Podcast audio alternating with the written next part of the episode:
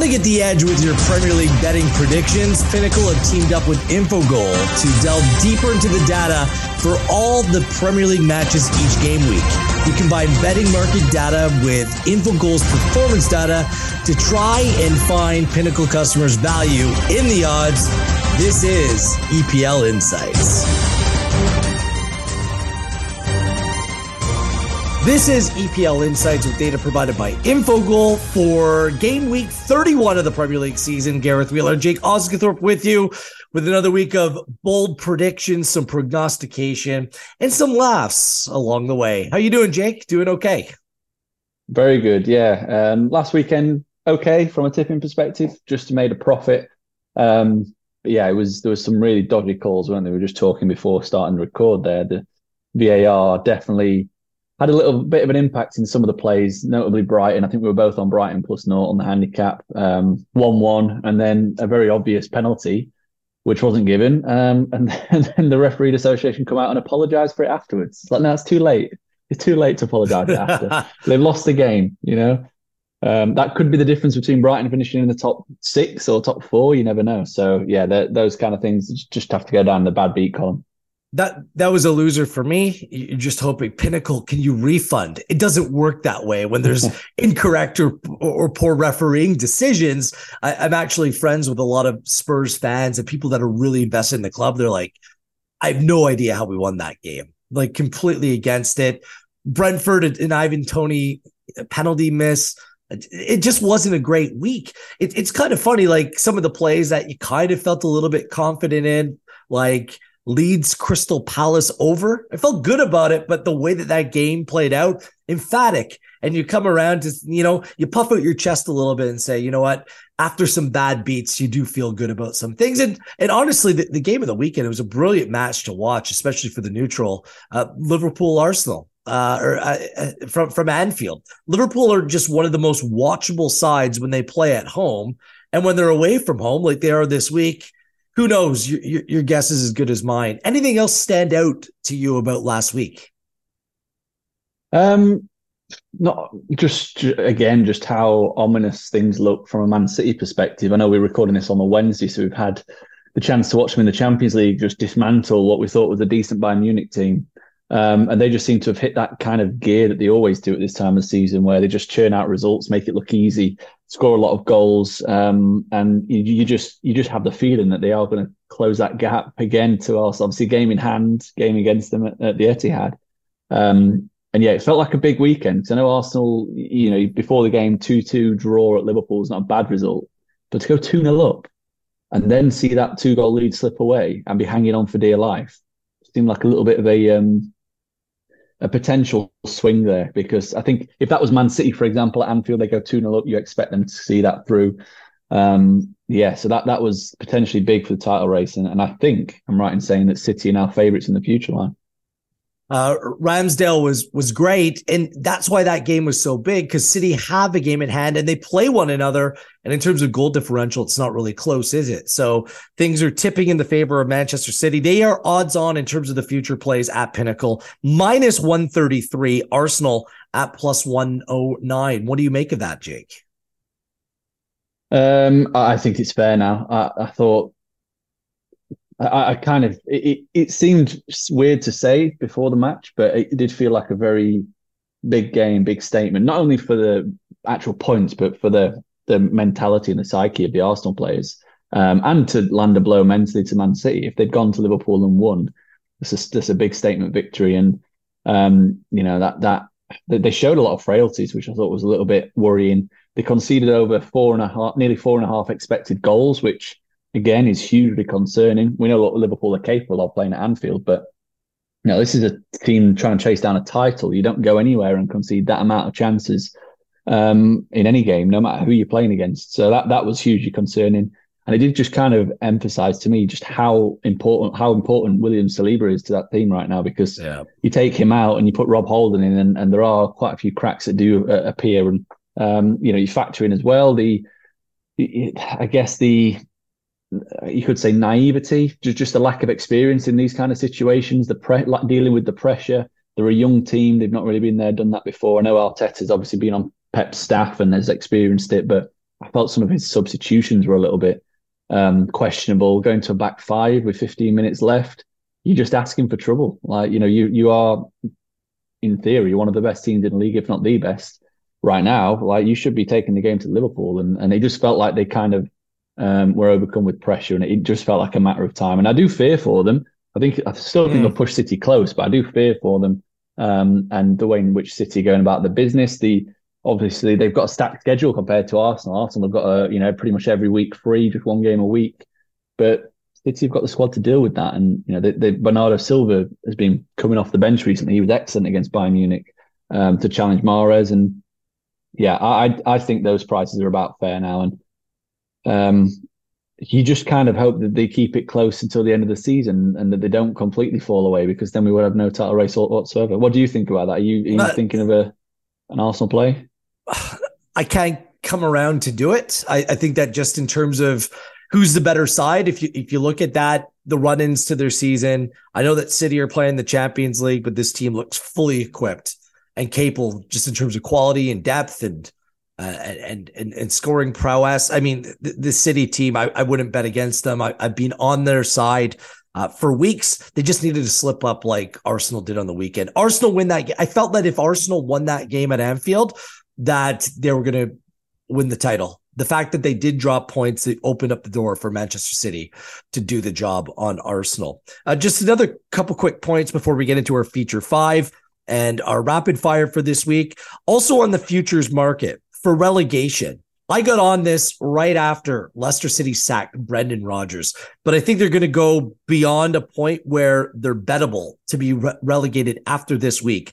At minus 130 to get relegated, I still think there's some value. Leicester City, no team is in poorer form right now in the Premier League. They're going after Jesse Marsch. Jesse Marsch, like right now for this, it's just insane to me.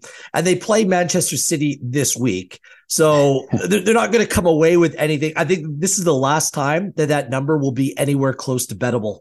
Not sure if you have any thoughts on that. I think Leicester City are in some real trouble here, Jake.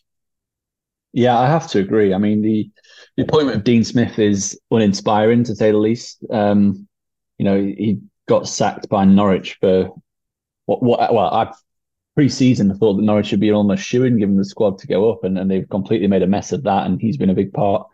Um, yeah, they they it's not just the results, is it? It's the performances, and um, you know, like the, the, the game last week against Bournemouth. I know they've got a caretaker manager in, but they were completely outplayed by a team that everyone thought pre-season were going to be relegated by this stage. And um, you know, I, as I said last week, I've been banging this drum for a while now. Um, and I, I good friends Mark Taylor, who does some writing for Pinnacle, he put a good tweet up um, the other day, just saying, just highlighting that when Leicester finished eighth, their underlying process was the 18th best in the league. So they were still they were a relegation team despite finishing eighth, and ultimately regressions occurred. Nothing's changed. They've not improved the squad. Um, uh, and they've continued playing at the same level, and they've just got the the results that are expected from that level. Um, whereas previous seasons they'd overperformed. That's not happened this time around, and, and they've been dragged into a serious, serious struggle. And ultimately, unless they improve that level again, they are going to go down because they are performing like one of the relegation teams. It. And I, I don't um, see it. I'm with you. I think the, the, the fixture list is pretty tough for them as well. Um, you know, they've got a couple of games against teams around them, which will obviously have pinpointed. But like you said, they've got City, they've got Liverpool, they've got Newcastle to play. Um, which yeah, it is tough. And what's the seven games left, eight games left for Leicester? They face a bit of an uphill battle, not just because they need points, but teams around them are picking points up as well. You know, it's not like everyone's sat still. Apart from Forest, everyone's re- like generally picking points up every week. So yeah, um, I, I, agree with you. I think this could be a bit of a struggle for them um, to get out of it for sure. Uh, a reminder also live betting. You can find some real gems on Pinnacle as well in games. Liverpool to draw at 2 0 down to Arsenal. Uh, it came through at one point at plus 940 on Pinnacle to draw just before Mo Salah scored um, scored his goal. Another missed penalty from Mo Salah, by the way. Just downright bizarre. Not very good at all. Uh, and Newcastle to win when they're 1 0 down to Brentford. Um, it hit plus 577 just before Newcastle scored as well. So keep it locked in game to Pinnacle, and you might find some plays, uh, especially if you're watching these games. You're just not watching the scores, the way the games are playing out. Liverpool to come from behind, it, it, it seemed probable. Uh, same goes for Newcastle, Brentford as well. Are you ready to dig into this week's fixtures, Jake? Um, yeah. And let's try to rebound. You made a small profit. Me, um, a rare poor performance from your boy Wheels this week. So we'll get it back on track here in game week. All right. I don't um, know what what did you think about when you just just from an overall slate perspective? Because I looked at the slate of fixtures and thought, oh, there's quite a lot of fans here. I've got quite week? a few bets. Yeah. Compared, compared to the previous two weeks, yes, yes, yeah. I, I feel much more um, confident, and I think there might be only one game that I don't have to play for. We'll see. I might actually come around and, and make it 10 for 10 here this week. Ooh, okay. uh, we'll, that would be cool. we'll, we'll, see. We'll see. Uh, let's start off. It's two of the most informed teams in the Premier League. Third in the form table against fourth in the form table It's Aston Villa, who are in sixth place, staring down potential European football. Is it too soon to jump on that trade? Perhaps not as they take on third place Newcastle. Villa coming off a 2 0 victory over Nottingham Forest. Ollie Watkins, you said it before the season started. It just took a while for him to get going, Jake, but he scored nine goals in his last 11 games. Uh, four wins in a row, no losses in seven for Villa. They've gone under the total of two and a half in five of seven and been the first to score in their last eight games. That is a recipe for success. They have three straight wins at home without conceding a goal. The only problem for them, really the only negative, Leon Bailey out with a hamstring injury. For Newcastle, a 2 1 hard fought victory against Brentford, uh, a 2.54 XG to 1.2 in that match. Uh, Alexander Isak, he's got the Ollie Watkins form right now, doesn't he? He scored five goals in his last five games five wins in a row for Newcastle. They've gone over the total of two and a half and four or five, and both teams to score have played in four or five. Three straight away wins as well. A 2 1, a 5 1, and a 2 1. So both teams to score have played in each and every one of those three games. St. Maximin, he is out hurt, frustrating because he was on some really good form. And Almiron remains out as well. Head to head, Newcastle smashed Aston Villa 4 0. Callum Wilson scored a brace in that game. The XG in that game, 4.27 to just 0.31 according to Infogol. But what you need to remember, it was the bridge match between Gerrard to Emery. So there was a caretaker manager in at for Aston Villa at that time, and they played a really informed Newcastle team at that time as well. In head to heads, they've gone under the two and a half total in nine of their last 10 meetings. So who do you like here, Jake? Two really enticing teams. A lot to like about the way that both sides are playing. Two good managers as well. Uh, who do you like in this game? Um, if I was going to take a team, it would be Newcastle. Um, to win. And I, I, just think that number's a little bit skinny for me at the moment, plus 113. So I've, I've taken a look elsewhere for a bet. Um, but yeah, it's, it's kind of one of those like, how did you get there, Villa? How did you manage to do that? you come from bottom half to European places, uh, which is pretty remarkable. Um, but I'm not getting carried away because ultimately they've had a really good run. They've six wins from seven, but the, the teams they've played, barring Chelsea, are all from the relegation battle. So they've had a very kind schedule. And, you know, as good top half teams do, potential European contenders do, you know, you should beat those kind of teams. And they have done. Um, and they've done it fairly well. But this is the first time that they've played a genuine top four team. Because I, I think in my in my books anyway, Newcastle are a top four team. The underlying data they've posted this season's sensational. Um, and this is the first time they're going to have faced a team of such ilk since they got absolutely smacked by Man City and Arsenal in back to back weeks. Uh, they conceded over three expected goals in both matches. Uh, and I just I just have that nagging doubt that that this is a bit of a step up from what they've played recently. And obviously they've, they've gained so much confidence. They are clicking. They're playing better football um, because of what, what we've seen. But I just think this is this is a big big test for them. Um, and what we've seen from Newcastle, They've won five in a row. You know, they had a hard fought win at Brentford. The, the two penalties actually completely bloat the Brentford XG as well. Um, so they they actually only conceded 0.84 non-penalty expected goals against, which is a decent figure. Obviously, you know, one of the penalties was a complete stonewaller, so you can't just write that off. The other one was questionable. Um, but yeah, they, they've, they've been really really good. The attack is purring, and then they've been missing a couple of key players. It doesn't seem to have affected them. You know, Joelinton's been playing on the left wing when Saint-Maximin's been out in previous weeks. Josh Murphy's been playing really well as uh, as well when called upon. Obviously, Joe Willock's getting in on the goals, um, and they've averaged 2.4 expected goals for per game across that last five. So they are creating an abundance of chances. We might even see a switch in formation now that the the two wingers down. They might go with Isak and Wilson, like they did for a bit of last week's uh, victory over Brentford. Um, so yeah, if I was to have a lean, it would be Newcastle. But I think the betting here in this match is both teams to score, uh, which is at minus one twenty. It's a very appealing price to me. Um, that Villa, despite playing relegation candidates across the last seven matches and keeping five clean sheets, they've actually conceded 1.3 expected goals against per game. So they should have conceded closer to nine goals as opposed to the two that they have. Um, so they are conceding chances. They, are creating as well, and I think they will create at home. They've they scored, you know, matches uh, against Arsenal. Obviously, a couple they scored at City. Um, yeah, and Newcastle both score in four of the last five with three of those away from home. So really intriguing game. I think we're going to see quite a lot of goals. I think it's going to be high scoring, um, but I would be leaning towards Newcastle winning. Wow. Both teams to score I, looks the bet though for me. But see, I was leaning to the under um, because I do think it's going to be a close game. I, I look, I rate Unai Emery. I think he's a brilliant manager, and I think that there's time to adjust for Aston Villa ahead of playing a, a top team like Newcastle. And I do think that there'll be a response from from Aston Villa. These two teams typically play play to the under. Villa's been playing a lot more tight when it comes to their football as well. Not conceding those cheap goals that they conceded on a regular basis at the start of the season. They've been very, very competitive. It's one of these things where you look at the fixture list and you say, this might be a little bit too much for Newcastle. In back to back to back weeks, well, first of all, they played United at home, a, a difficult fixture. They were riding high took that into. It wasn't difficult, was it? No, but on paper it was. it was a statement victory for them.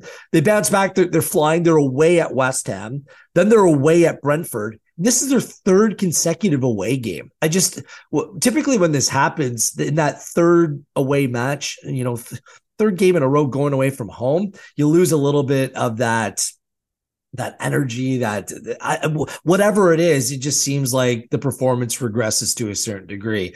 That's why I like Aston Villa on the handicap here. I can see this game ending in a draw. It would be a half win if it ends up in a draw at plus 0.25. And it's at a good number, plus 109. So uh, plus money, Villa, uh, uh, a little bit too much of an underdog for my liking playing at home against Newcastle. I'm okay with that. And I wouldn't be surprised if this game ended in a draw. Okay, I, am not sure what I'm not sure what your data says on it, but like you know, three consecutive away games is very rare. It doesn't happen very often, and I think this is a trickier one than advertised for Newcastle this weekend. Um, yeah, potentially, but I would I'd probably say Brentford away is a tougher tougher game than Villa away. Um, and you know they came away with a good three points there. They've had a week rest as well. Um, so yeah, I, I I just have massive doubts about Villa. I think they're in a false position at the moment. And I think they're in a false position because obviously teams are completely falling apart around them, but they've also beaten rubbish teams.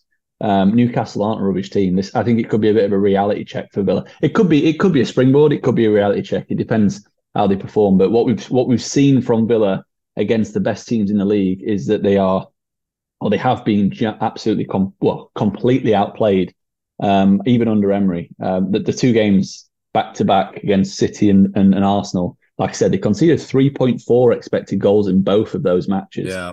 Um, and created next to nothing. Um, and Newcastle, for me, they're not quite at the level of Man City, to just off the level of Arsenal. That's what the data suggests, anyway.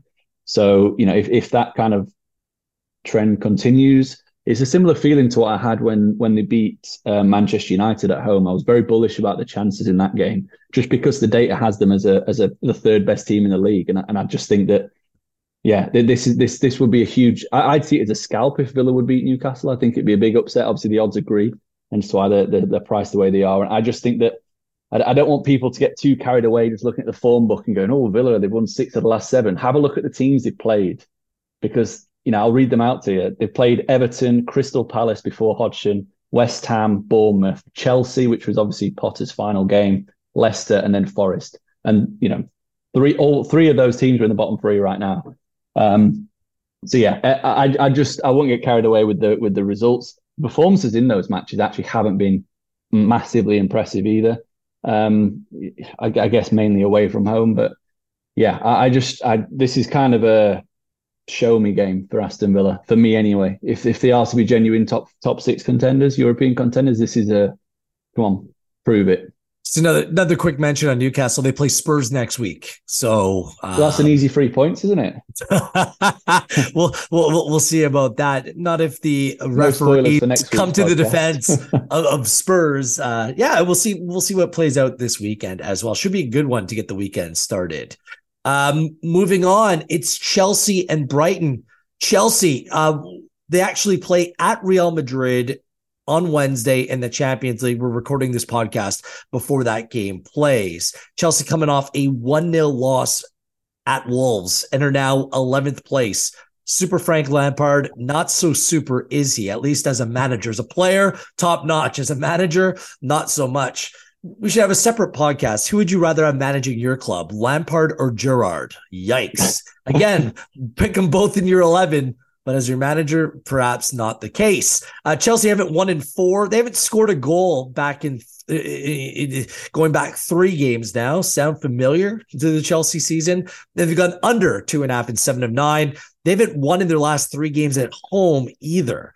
Thiago Silva, Kanté, and Mason Mount all traveled to Spain for that fixture against Real Madrid and could be available this weekend, which I guess is some good news despite all the clouds hovering over Stamford Bridge. Uh, Brighton, a controversial 2 1 loss at Spurs, a 0.5 XG to 1.67 in that game. It was their first loss away from home in eight.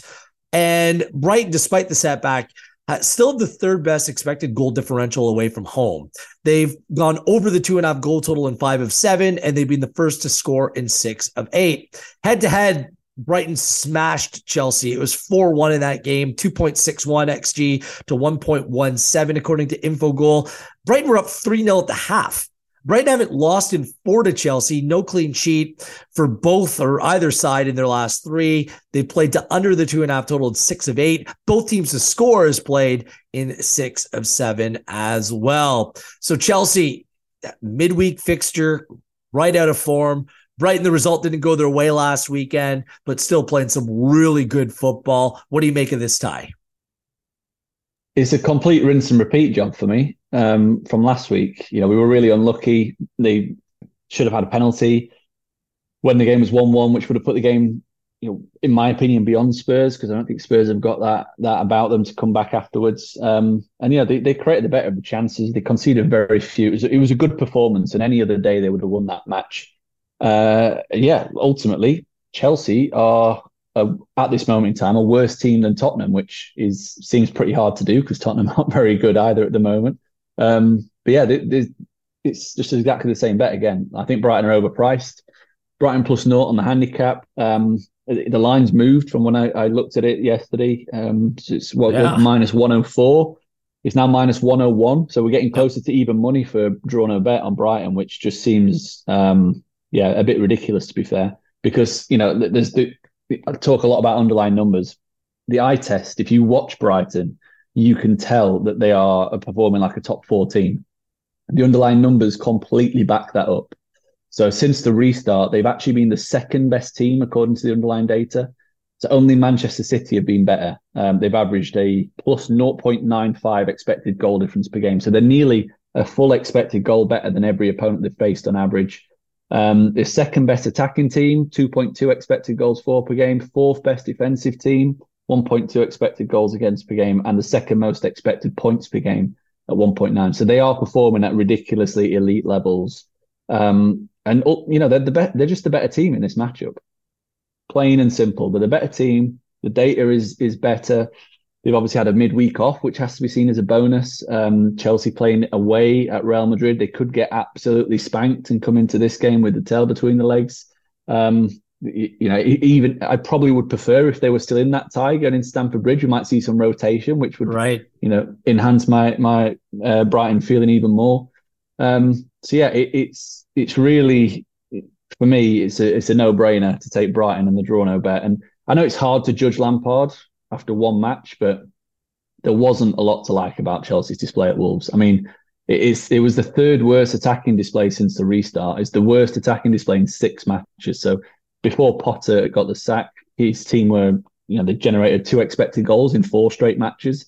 So it was a massive downturn from attacking process. And and you know anyone who's listened to this podcast recently will know that Wolves have been conceding a lot of good chances, uh, and their expected goals output is poor. So it should have been a, a, a you know a good good performance from Chelsea, where we see them at least hit around 1.7 xg, and they didn't. So hugely surprising for me because he's an attack-minded manager, but Chelsea struggles just continue, and I think we can take advantage.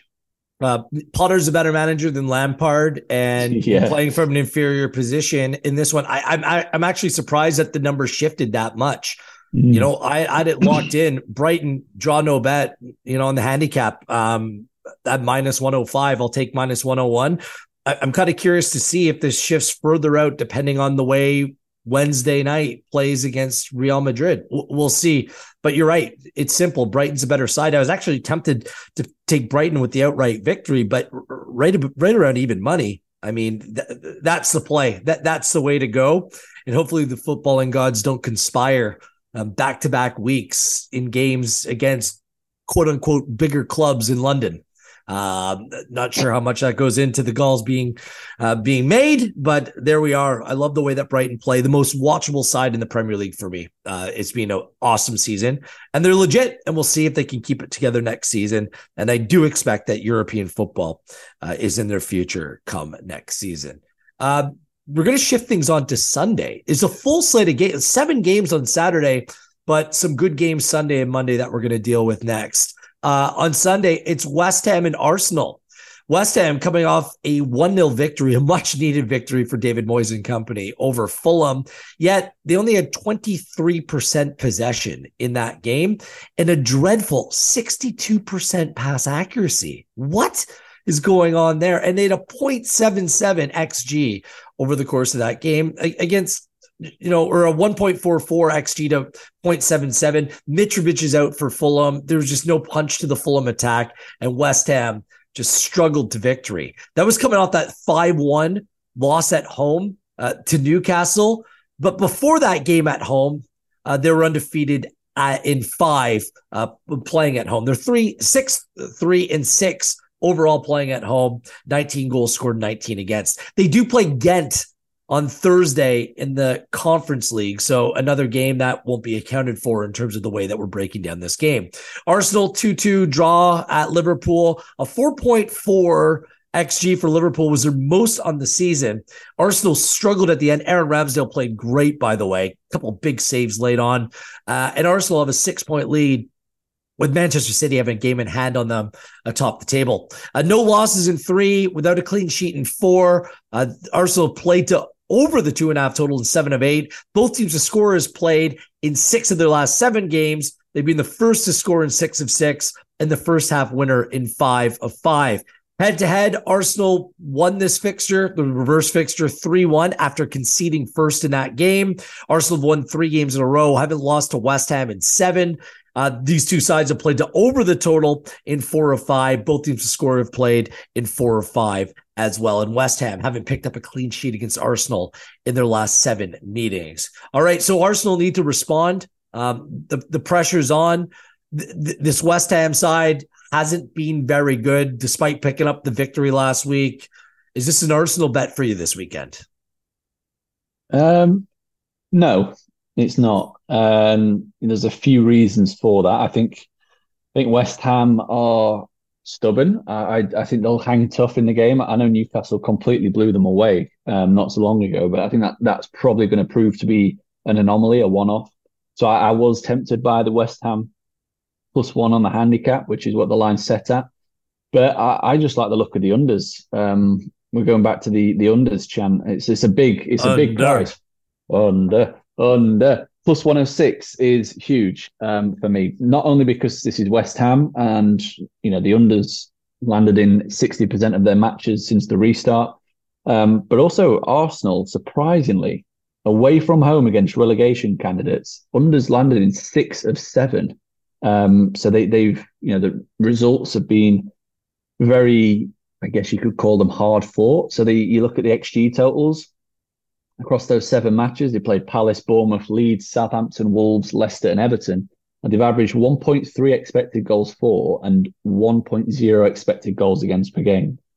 So they've really struggled against these teams according to the data. So whenever they've played away from home against a relegation threatened team, they've not created a lot of chances. Um, granted, they've kept the teams out, but I just thought it was really interesting looking at that, that data and, and just seeing that there potentially could be room for an Arsenal slip up against a, away at a team that we think that they should be easily because the, the data is not as strong as I expected.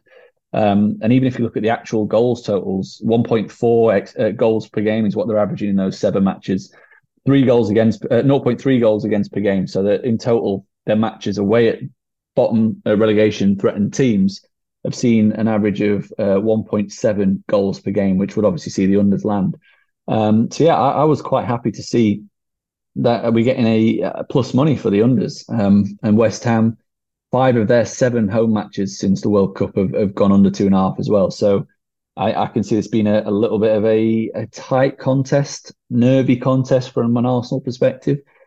And yeah, I'm I'm happy to take a, a stance on the unders.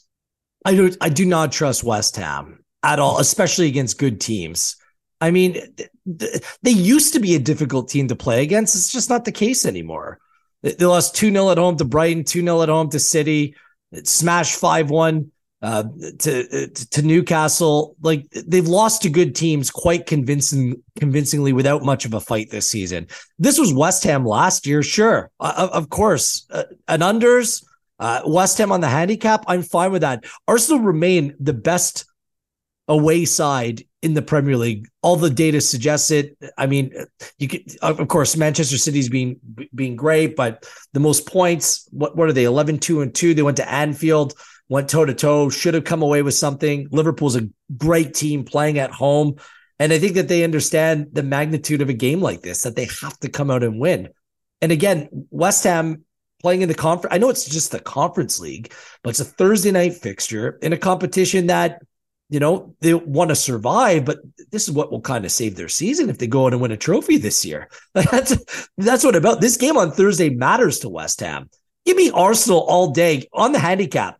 Give me the full goal. I, I think they, they're going to win this game 2 0, uh, 3 1, something like that. Plus 102. I am absolutely fine with that. West Ham, I, I, I think they're decent at set pieces. They can maybe get a goal, but Arsenal pretty good at defending set pieces, and their goalkeeper's in exceptional form right now. So give me Arsenal. Uh, and, and look, I'm a guy that's been trying to fade Arsenal all season long. I just can't do it here. West Ham, I just don't trust them whatsoever. Uh, give me Arsenal on the handicap in this game. So an unders play and an Arsenal game. Since you have root interest in my bank accounts. So But uh, I, I, I like I do like Arsenal this weekend. A little bit of a, a bounce back, a response to, to, to playing in a very difficult spot last week. Anything else to add on this? Shall we move on?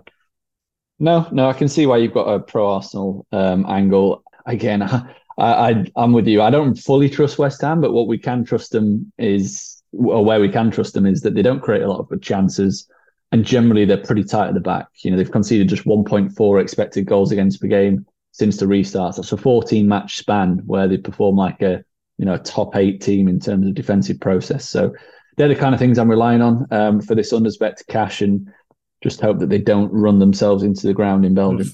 They were poor last week. I just every time I watch this team play, I just say yuck. It's not very good whatsoever. Uh, also on Sunday, Nottingham Forest and Manchester United. Forest struggling a 2 0 loss at Aston Villa, and just a 0.29 expected goal differential in that game, XG in that game. They're down to 18th. They're in the relegation zone. Something that I predicted for months on end. It's finally come to be. Uh, 1, 3, and 11 away from home now. It's just incredible. They have five goals scored and 36 conceded away from home. They're the worst away team in the Premier League, and it's not even close. And as of now, they haven't won a game in their last nine. But, and here's the big but, they still remain a decent enough side at home, despite results not going their way. Five, six, and four overall at home and 19 goals scored and 18 against. Just you cannot make a Nottingham Forest play when they're playing away from home. At home, a little bit of, of a different story. Here's another but though. They didn't lose at home in the EFL Cup to Manchester United by a score of three to nil. They haven't picked up a clean sheet in nine. They played to the over and two and a half, over two and a half in five of their last seven, and both teams' scorers played in five of six. Manchester United, we're recording this ahead of their Europa League tie uh, against Sevilla at home on Thursday, but they are coming off a 2 0 victory over Everton.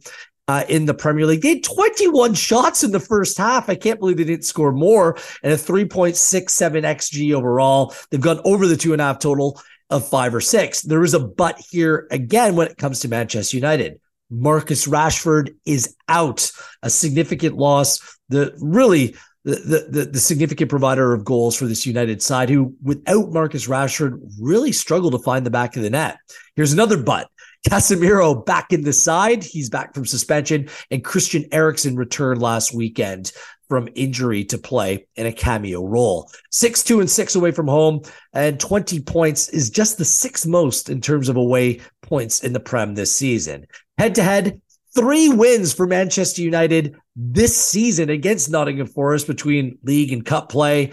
A 3 0 victory has played twice, and United won the other match 2 0. Uh, United won eight in a row against Nottingham Forest. They haven't lost in nine. Forest hasn't come away with a clean sheet in 11, and they played to over the two and a half total in seven of eight. Do United keep on rolling against Nottingham Forest despite not having Marcus Rashford this weekend? um, I, I think so. Um, I, I the price to back Man United just to win it doesn't really get me going. No. Um, so I, I, I thought I'd have a little bit more of a speculative play um, and take Ooh. Man United to win to nil at plus one ninety. Um, we landed a win to nil there uh, with West Ham a few weeks ago, and I just look at the the data on Nottingham Forest, particularly in attack, and just think that this I, I, find it hard to see where they're going to score, really. Um, and then it's just a case of can Man United grab one? And you know, Rashford is out, but Martial's back. I know he, you know, he looked he looked fairly sharp when he came on. Um, was it against Anfield, uh, against Liverpool? Little cameo. Um, I think getting a few minutes under his belt is going to really help him. And obviously, Sancho is going to get a run in the team, which I think, you know, he's not really shown much promise since he was reintegrated. But I think having game time and playing regularly should bring um, the best out of him, or at least give him the chance to show what he's capable of. So I think there's enough firepower there. Um, and yeah, Forest is just on a big time slide. I mean, the winless in, in nine, they've lost six. Across those nine matches, they've generated 0.74 non penalty expected goals for per game uh, and allowed 1.9. So they, they're performing like a a relegation side. Um, the last five home matches, they've generated the same in terms of attacking process 0.74 expected goals per game. So they've got massive issues. And, and after a brief wobble by Man United, absolutely smashed by Newcastle um, and, and Liverpool, they, they've won back to back. I mean, the Brentford win for me was impressive, um, as was the Everton one, but just for different reasons. Obviously, the Brentford was more about control and keeping tight and really trying to get that clean sheet. Um, and the Everton one was they just created an abundance of chances, which you know we kind of expected given that it was Everton and what they've shown, particularly away from home. But um, yeah, they, that that was a a big win in terms of the number of chances they created that you mentioned. They could have been out of sight at half time. Um, and they won both those to nil, which you know yeah. is I, am not going from the short termism, but the Manchester United to win to nil again against arguably one of the worst, if not the worst, attacking team in the league, looks slightly overpriced. And there's a little bit more stock to this. So they've kept, um, yeah, they've kept five clean sheets in the last seven league matches. Have Man United, so it's not just been recently two matches. They've won uh, one to in four of those, and six matches away at relegation candidates so far this season. Uh, they've won to nil on four occasions. So they won 2 0 at Leeds, won 1 0 at Wolves, 1 0 at Southampton, and 1 0 at, uh, at Leicester. So I can see a similar kind of result, a very controlled victory. And I think that you know the fact that Casemiro is going to be back only adds uh, confidence yeah. to my play that, that United are going to keep a clean sheet. Um, so yeah, that that was for me just having a little small play on that at a big price to um, yeah, cheer, something to cheer on on Sunday afternoon. Right. Uh, Luke Shaw remains a question mark as well, likely out this weekend. Malacia has been a good defensive uh, left back for this side, so there isn't really a dip there as well. What, what's that number at, Jake? Win to nil? What are Plus you getting? One ninety. Plus one ninety. See, that's. I think you might have a better play than me on this one. I, I already locked in. Similar train of thought, but I like the unders in this game. Under two and a half at plus at plus 109 i can see it being a 2-0 1-0 grinded out game. Uh, you know europa league football on thursday. Like look like players like antony and sancho and Weghorst, I, I think they're they're they're fine. They're just not prolific in finding the back of the net. They're just struggling to to to find that final product as well. But overall in the balance of it i think that you said it. United have been playing a controlled brand of football and I have great faith that they can go here and come away with the result. It might it might not be um, the most watchable game of the weekend. It might not be you know a free flowing uh, attacking football, but I think that United's pragmatic nature at times is what served them well. And I just can't see Forest coming away with anything in this game yet again. Sorry, Forest supporters. Uh, give me the unders in this game. I think United will grind out a, a victory. 1 0, 2 0 makes a lot of sense to me this weekend. Um, shall we move on to our final match of our feature five? It's Monday Night Football, Leeds and Liverpool. Leeds United coming to this game got smashed 5 1 by Roy Hodgson and Crystal Palace. Incredible. On Pinnacle, Crystal Palace, in terms of the exact goal amount that they'd score last weekend, it went up to four. And Crystal Palace played at plus 3,900 if they scored four goals exactly. Well, they did one more than that and scored a fifth. Absolutely wild. A 3.34 XG to Roy Hodgson's side in that game. Uh, now, uh, Leeds United have gone win loss, win loss over their last four games. They haven't picked up a clean sheet in their last seven. Leeds has played under the two and a half goal total in their last five games. Both teams to score has played in their last five games as well. And they've been the first to concede in five of their last seven. You like that number five? Well, they're five, five, and five at Elland Road over the course of this season. Liverpool were great in their 2 2 draw with Arsenal. 4.4 was their highest XG in a game this season, according to Infogol. Back to back draws after putting up just a 0.25 XG at Chelsea. And no wins in five, despite that really good performance uh, on the weekend. Still looking to get in the win column, back in the win column. Uh, no wins in five away from home in all competitions as well for Liverpool, and 10 teams have more Premier League points away from home than Liverpool on this season, which is just absolutely wild. Just 13 points in 15 away matches in the Premier League for Liverpool, and just three wins overall. 14 and 24 goals scored to goals conceded on the season is just wild. They're the fourth worst team in the Premier League in expected goals against um, with 30.1. That's just a wild number. However, this team is as healthy as they've been all season. Luis Diaz, he's on the verge of returning. Um, and this has been virtually the healthiest that this squad has been all season long. Uh, Liverpool uh, were winless in, or Leeds United, I should say, were winless in eight when they beat Liverpool. It was a shock victory 2 1 at Anfield under Jesse Marsch. Leeds United won at Anfield this year. Just incredible to think all the way back to that time. Leeds hasn't come away with a clean sheet in their last 17 games against Liverpool. They played over the two and a half total in four of five. Liverpool have been the first to score in five of six, and Liverpool have been the first half winner in four of five. Um, I'm expecting goals in this game. What about you, Jake? Exactly the same, yeah. The uh, the line at over three at minus one hundred one. That's that's my bet. Uh, Leeds have gone goal crazy recently. Twenty four goals in the last five matches, four point eight per game. Um, defense has been the reason really as to why they've been um, so involved in high scoring matches. They've shipped an average of two point six expected goals against per game in that ma- in in that run. Only against a really poor Forest side that we've just discussed did they look okay defensively. Um, and yeah, you've got Liverpool who've been simply woeful on the road, as you said, a completely different team when they're playing at Anfield. they've allowed over two expected goals against per away game, which is staggeringly high. Um, it's the third worst defensive process when traveling in the entire division from a per game basis. But they do create enough when traveling. They're 1.7 expected goals for per game. So their their away matches are averaging 3.73 expected goals in total on a per game basis. So yeah, in theory, this has got all the recipe for um, all the ingredients to be a really, really high scoring contest. I just hope we don't jinx it. Yeah. Uh, same thing. Over three at minus 101. Liverpool really poor defensively away from home. Uh, Leeds United, they, they have difference makers in attack. It's just at the back, just the schoolboy errors. It's just the way that it plays out. It's absolutely shocking for a team playing at this level. I, am expecting nothing but goals in this game, and we'll see. I, am not sure what the result will be and who'll end up coming out on top, but th- there's certainly plenty of goals in this game, and over three at just about even money um, makes a whole lot of sense for me. Let's switch on to rapid fire. Uh, four of the five games I have a play for, and I think I'm going to manage to be able to come through with five for five here. We'll make it a slate with every game I have a play for this week. How about you? Are you confident? Can you go 10 for 10? No, no, I've got two no uh, bets down. Okay. Okay. So I've got I've got eight in total out of the 10 matches and three remaining for quickfire. Well, what about Southampton and Crystal Palace? Roy Hodgson, the fountain of youth.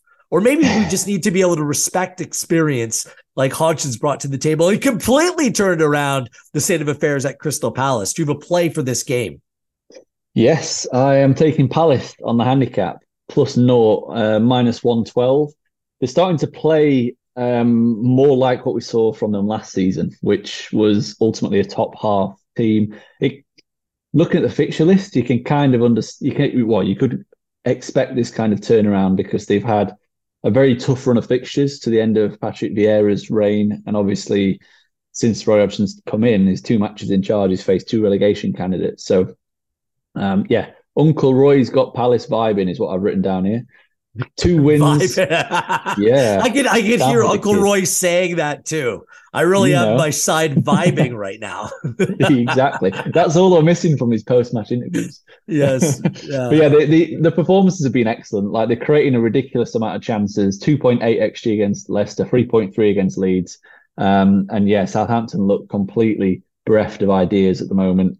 Uh, well beaten by City. Since Sellés took charge, they've averaged 0.9 expected goals for per game, um, which is really, really poor. And they've allowed nearly two expected goals against per game. So they are looking um, like the worst team in the league, from a, uh, if we're being realistic. Um, if Palace continue to play in the same manner, they will have no issues whatsoever getting a result at St Mary's. And um, yeah, it, minus 112 Palace on, on the handicap.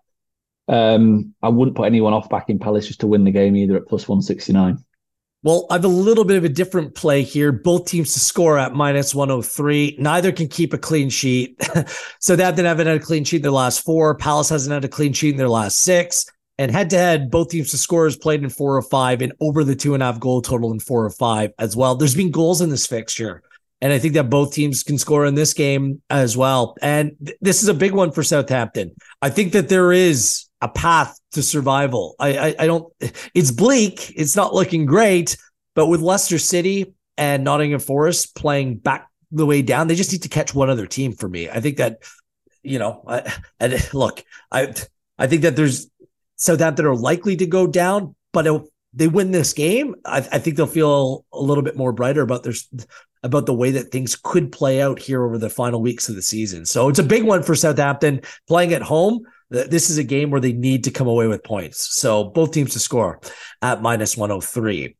Everton and Fulham, they played to a goalless draw last time. I'm expecting the same. It's it's very rare that I bet on draws. I like a draw in this game at plus 248. This game is draw written all over it. Fulham, no Mitrovic. Their attack looks a little stagnant, playing at a Dyche inside at Goodison Park. And with Ellis Simms leading, I just Everton, they can they can play and play and play. If a goal's not coming from a set piece, where's it coming from? So I think that the draw is the salient play in this game, and I think it's some decent value at plus two forty eight. To be honest with you, yeah, I'm I'm going to take Everton to win at plus one eleven. Um, they are a little bit like their Liverpudlian rivals, um, Jekyll, Jekyll and Hyde in terms of home and away. So at home, they're posting a, an expected goal difference per game of plus 0.36. Um, again, under Sean Dyche, that despite hosting four of the top nine um, in their five home matches and three of the current top six. Uh, away from home, it's at minus 0.9 expected goal difference per game. So they are completely different uh, proposition when when playing hosts. Um, they're averaging nearly 1.7 expected goals for per game at Goodison. Uh, a rec- returned a record of three one on one. I think it's a huge opportunity for them to get a win because Fulham have they dropped like a stone. They look disinterested. They look like they're just um, cruising towards the end of the season. No, Mitrovic is a huge issue. Um, as I've said for a while now, the process all season has been around the 14th, 15th best in the league, and they're just regress regressing to that kind of level winless in five, expected goals to, uh, averages in that time and 0.97, two expected goals against per game. So they are conceding a hell of a lot of chances. They're performing at a relegation level from a, an underlying data perspective. Um, and they rank as the fourth worst away team overall this season, allowing the second most expected goals against per away game. So, mm. um, in, ironically, only Everton have got a worse defensive process when travelling than Fulham. Um, Liverpool third in that list. So, yeah, luckily for Everton, they're at home this week, and I think they will get a win. All right. Uh, by the way, Marco Silva will have his boys ready to play at Everton. Come on, like this is a game that he can sharpen those knives a little bit, uh, play with a little bit more cutting edge. I, I just don't think that there's a, a, a lot in this. Um, Dyche has sledgehammers, so. not knives. So but, I'll take Dyche.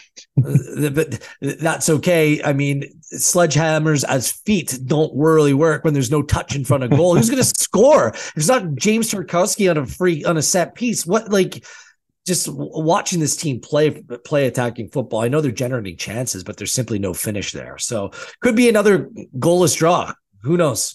Um, this was one of the two games where I kind of wanted to stay away from, but I just can't. Uh, Spurs and Bournemouth. Somehow Spurs two wins and two draws in their last four in the Premier League. How does that happen? Um, do you have a bet for this game?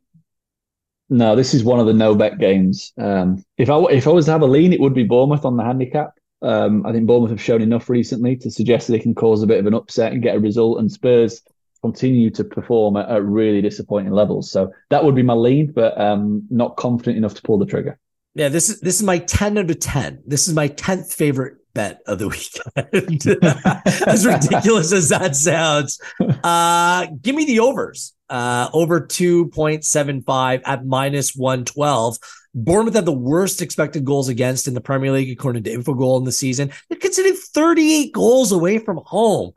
That for Harry Kane, like he's salivating. Say what you will about the Spurs side.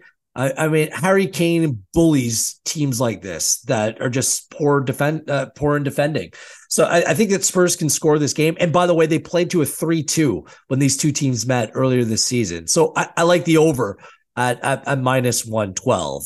Um, the opposite of that, Wolves and Brentford this weekend. Uh, do, do you have a bet for this game? I don't know. This is my second no bet game. Um, again, if I was to have a lean, it would be sided with the away side. Um, yeah. And they look a big price, Brentford at plus 193. Um, if you want to take them on the draw no bet, plus 107. But yeah, I, have Brentford away from home are always a little bit iffy for me. It's it's not uh, consistent enough in terms of the level of performance. So I'm more than happy to leave this one alone. Yeah, the the total doesn't do anything for me where it sits right now, but I think there's value in the Brentford draw no bet at plus 107 plus number. If it's a draw, you get your money back. It ended 1-1 their previous game this season. Uh, Brentford's due. I, I don't I don't know if you're one of those people that put stake in that, but they haven't won or had a clean sheet in their last four this, the the football that they played is it's been okay though. It, it, they just haven't been rewarded for their efforts. So perhaps it's this weekend against a severely limited Wolves side. That's the best compliment I can pay them. Uh, they're just severely limited. So I'll go with the better side at a plus number with the insurance that uh that a draw gets you your money back. And the final match of the weekend, it again kind of feels like last week you know, City, Southampton, the most kind of lopsided potential fixture of the weekend. This time it's Manchester City at home against Leicester City. Uh, what do you make of this? Because uh, Leicester City, if you like them to win, plus 1304, minus 529 for a Manchester City victory straight up. Yeah, City minus 145 to score three or more, which is pretty ridiculous. I mean, I wouldn't put anyone off backing it. I think that they could have a, a bit of a party at the Etihad, but especially given the the state of play in the Champions League and how comfortable of a lead they have. Um, but yeah, I just thought at the prices, I, am chancing both teams to score, which was at minus 102. So it's nearly even money. Um, it's not a very confident place. It's probably probably my least confident uh, bet of the week. But you know, they, they've actually City have conceded in nine of 14 home matches this season in the league. Um, and you know, they could rotate, they could take their eye off the ball. Uh, if they race into a 3 0 lead and unless they get a consolation, something like that, because this is obviously this is the meat in the sandwich of Bayern, Bayern Munich sandwich.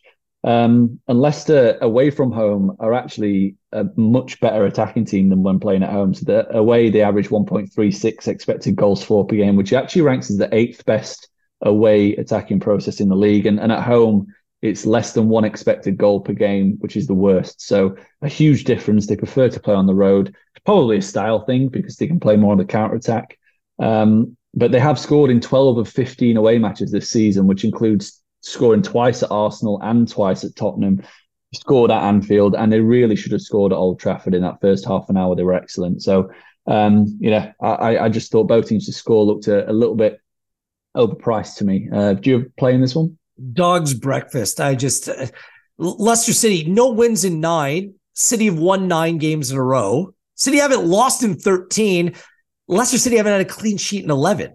By the way, they, they did play, and it, I, I bet the overs for that game earlier this season, City beat Leicester City 1 0. I think the same thing or a very similar thing plays out here with a more lopsided total. Manchester City to win to nil at plus 101, a plus number. Oh, Leicester City, like there's, I, I like the bet that they won't score in this game.